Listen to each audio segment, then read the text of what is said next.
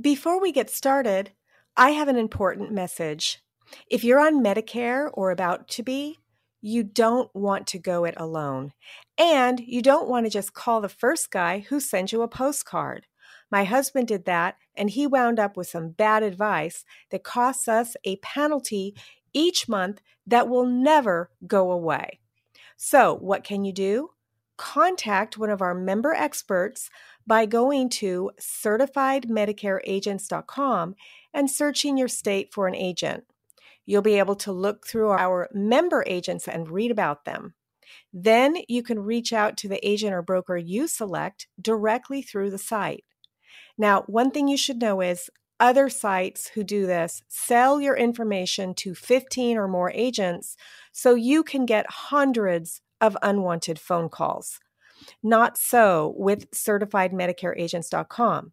You'll only be contacted by one agent, and if there is a problem, I may personally reach out to you, but generally, you will only hear from the one agent you select. So head on over there right now before you forget and find a qualified and certified agent that can help you today. Now, let's start our program.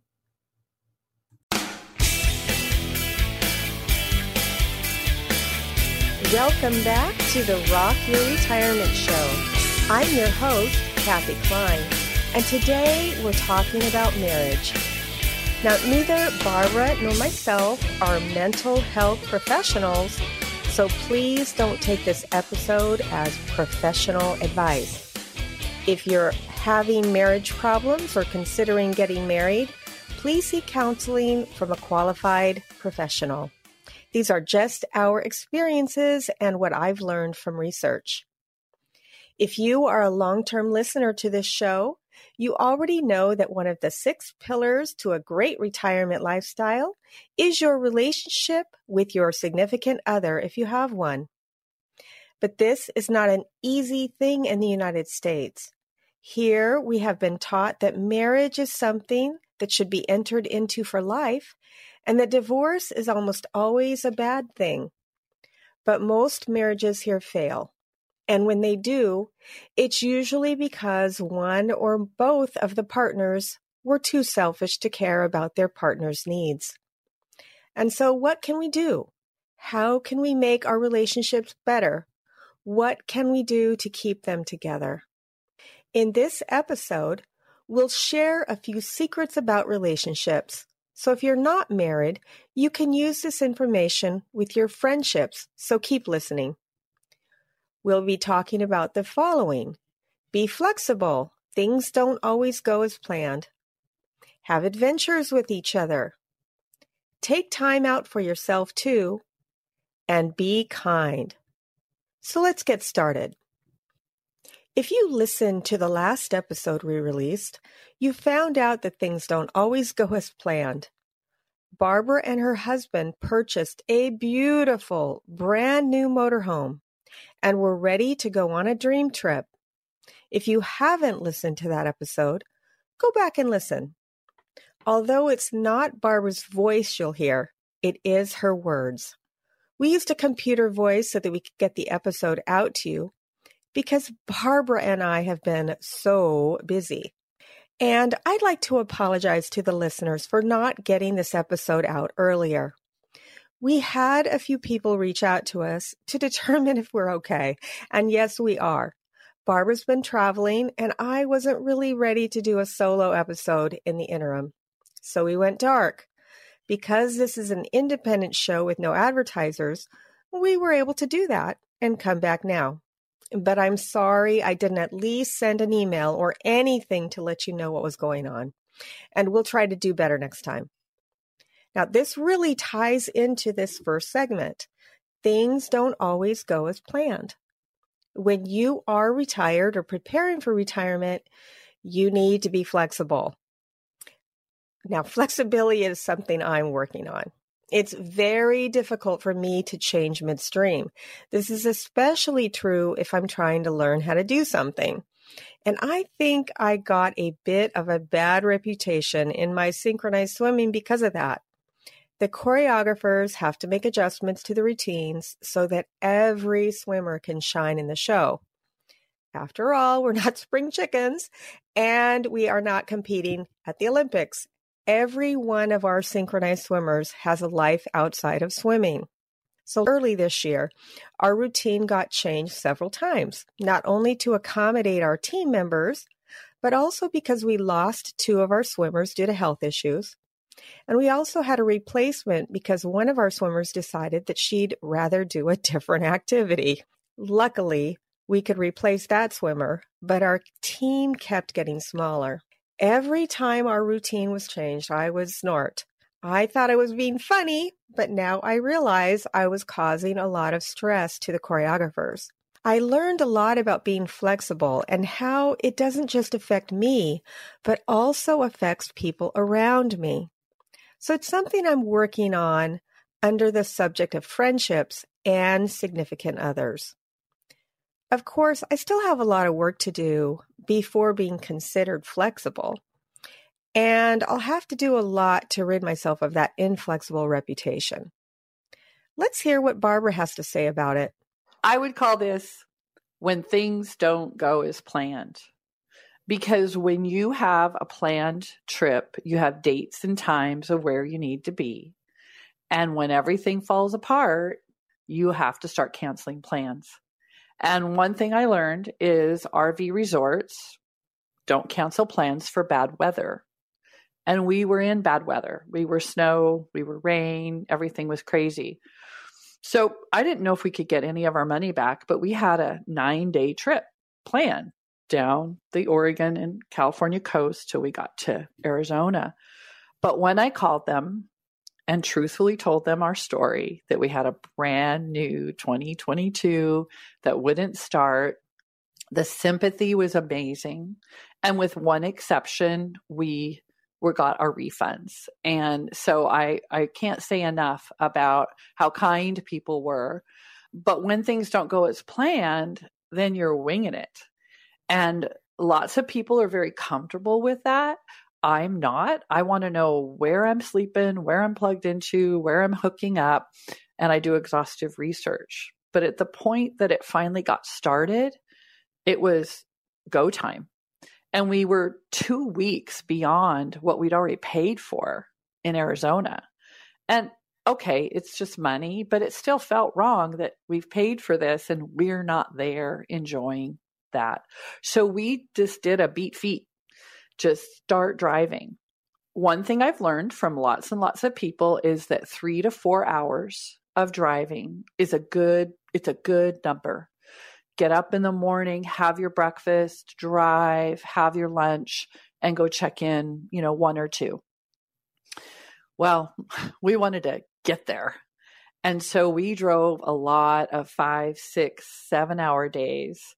And then you don't have anywhere to sleep because you don't okay. know where you are. But there is one good thing about having an RV and you're driving five hours.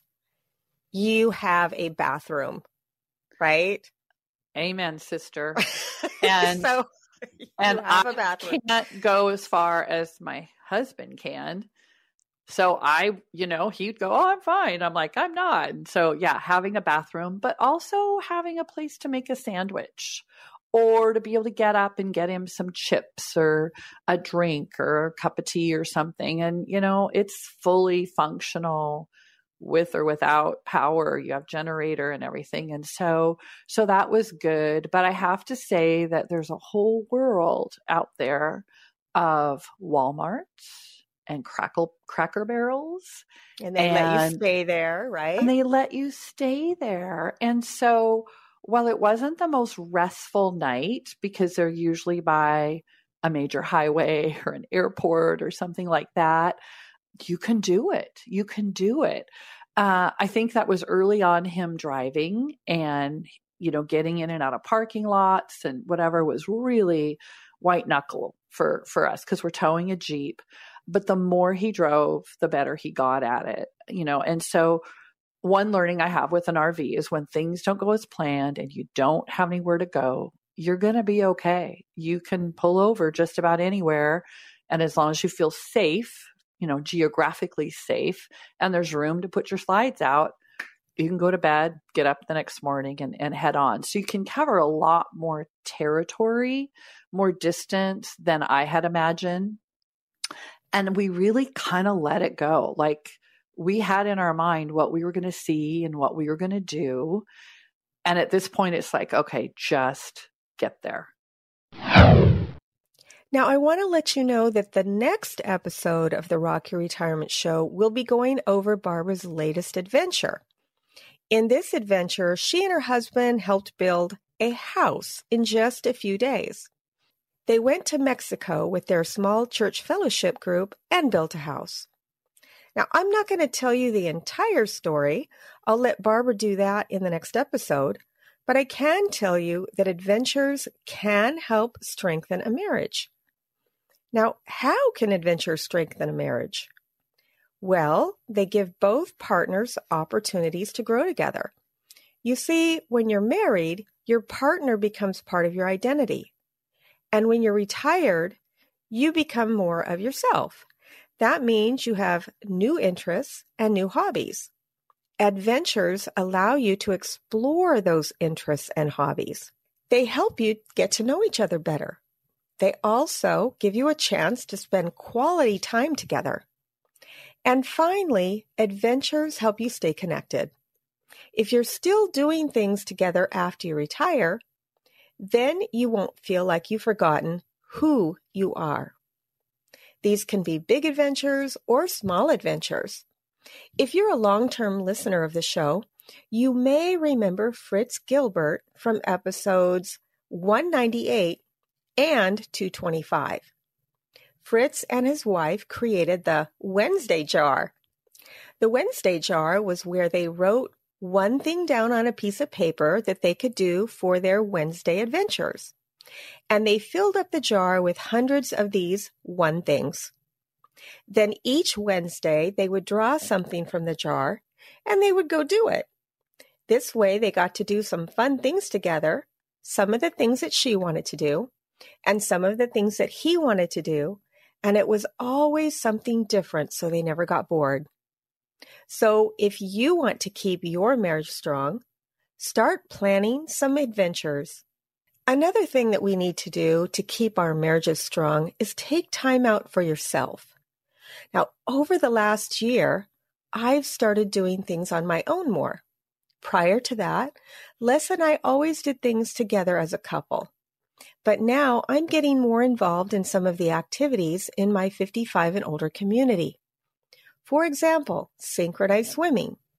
You've already heard about that, this activity takes at least six hours of my time every week. And then there's the art club. I've been elected to the board of directors, and I recently volunteered to chair one of our committees that I'm passionate about. So this activity is just for me. I'm also exercising almost every day in the pool, including the synchronized swimming. But on the days when I'm not synchronized swimming, I used to try to get my husband to come with me. Eh, he doesn't really like it though. So I do this on my own. And while I'm doing it, he exercises with his dumbbells at home or he does something else. But what I love most about being active on my own is the friendships I make. I meet people who share similar passions and interests, and it's great to talk to them about how we can all work together. This kind of friendship is very important because research shows that loneliness is one of the biggest threats to retirement happiness. If you don't have friends, it's much harder to enjoy life. So take the time to build relationships with people who share your own interests you can do things without your spouse. It gives you both time to create things to talk about with each other. And my new friend at my back door said, You know, I got to tell you something. If you're bored here, there is something seriously wrong with you because there's so many clubs, so many opportunities to connect. And especially if you're in the pet section, you're going to meet people. Um, but what she did say is, I'm a firm believer in time and space, or space and time. it's not good for you to be with your husband all the time. So you need to have some space and you need to have time away from him. And at this point, I had been with him, with him, with him constantly. And so she goes, That's what I love about golf. He goes away for five or six hours and I can do whatever I want. And it gives your spouse time away to recharge as well. The next segment, we'll call it Be Kind. According to Ty Tashiro in his book, The Science of Happily Ever After, most marriages fail.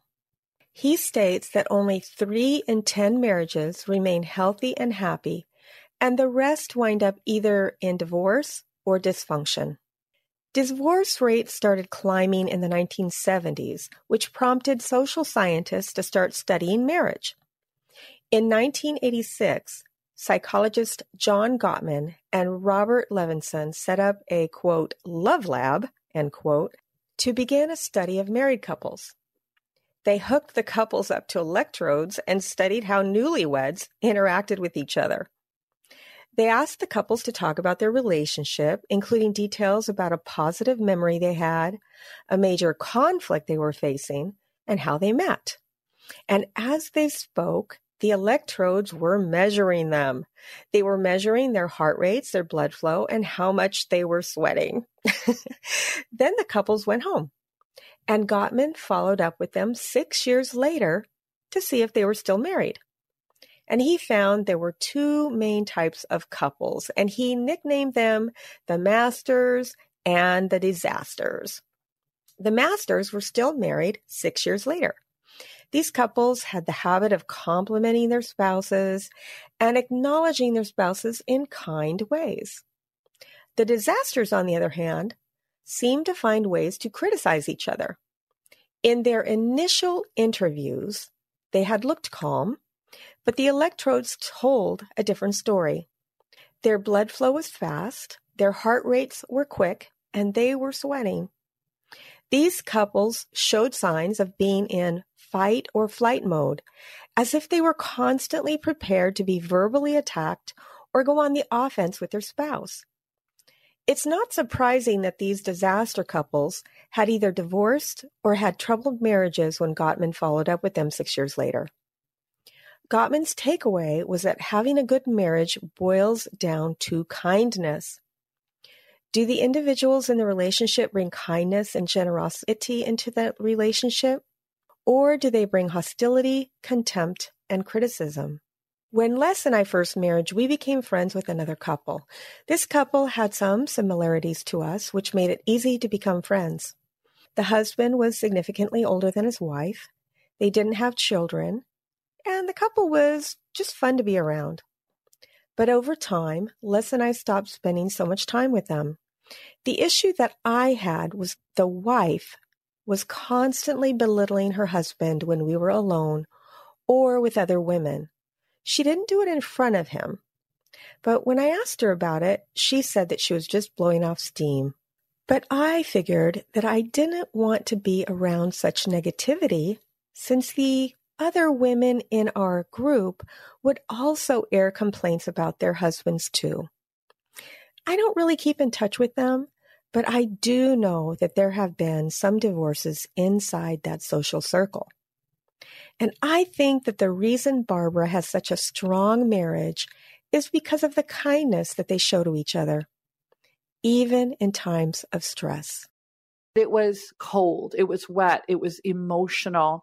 And one of the things that I had a takeaway is that in any marriage, you're going to go through hard times, right? It's it's just a part of life.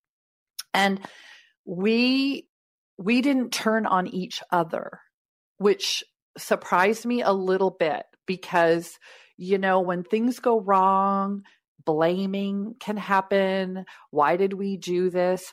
But for whatever reason, we were, it was like the circumstances, the weather, the situation was against us. So we actually kind of pulled together. Now, my husband's a repairman, he's a fixer, and I'm a project manager, planner. And all of that was blown out of the water because he doesn't know how to fix a Freightliner chassis that's not running, right? He but he's still trying to problem solve. So hours and hours and hours of talking about what about this? What about this? It was mind numbing. And me, I'm going, oh, well, we haven't left yet. Oh, I better cancel. And so everything we'd spent months planning unraveled. I think the pandemic prepared me for that though, right? It's like, okay, get your hopes up and they're dashed again. But it wasn't because of the pandemic, it was because the thing wouldn't start. And so one of the things my takeaway is if you resolve to be kind to people together, it's hard. There were days where I wanted to take someone's head off. There were days where I just wanted to scream and cry and throw a tantrum. But on those days, he was always the one saying, wait a second, let's be humble. We have a roof over our heads. We're not suffering. We've been studying Ephesians and Paul in prison, and he goes, uh, "This is pretty cushy here. We have a great bed. We have all the stuff we need." And so, same happened with him. When he'd get frustrated, I'd go, "You know, let's take the high road. Let's let's not let's not do that." But we we definitely realized how outside people could affect us because everyone wanted to help, but a lot of people were sending us attorneys' names lemon law um you know rip up a new one take take the motorhome back. And we we realized that when next time a friend's in that situation we're not going to do that. It's not helpful because now you're defending your decisions. And to be honest i was a little embarrassed kathy. Here we bought this hundreds of thousands of dollar beautiful it's a beautiful motorhome and I went dark. I went silent, email, social media, media, because it's like, really? You're complaining because it won't run? And so, my takeaway on enduring when things fall apart is to remind yourself that everything is fixable, everything's repairable, nothing's permanent. And it, to be honest with you, got us uh, to be familiar with our motorhome because we picked it up and got in it. And now you're living in it without power, without water, without sewer. And you really have to be thoughtful and mindful about how all these systems work or don't work. So the home itself was fine. Um, but my takeaway was in life, in retirement, in an RV, things are going to go wrong. And how you treat your spouse and how you treat each other um, is gonna it's gonna show any weaknesses in your relationship, but it's also to strengthen you. And so I would never wish it on anyone, but in hindsight, it was a good way for us to start out. So, listener, I hope this episode will help you with your own relationships. And I'll be trying my, myself as well. Also, don't forget to listen to the next show where Barbara talks about her adventure with her husband in building a house. And if you haven't joined our mailing list yet, just send us an email at podcast at rockyourretirement.com and we'll add you. You can also go to the website rockyourretirement.com and fill out the contact us form. Join the Rock Your Retirement community I'm looking forward to hearing what you have to say about how to rock your retirement. See you next time on the Rock Your Retirement Show.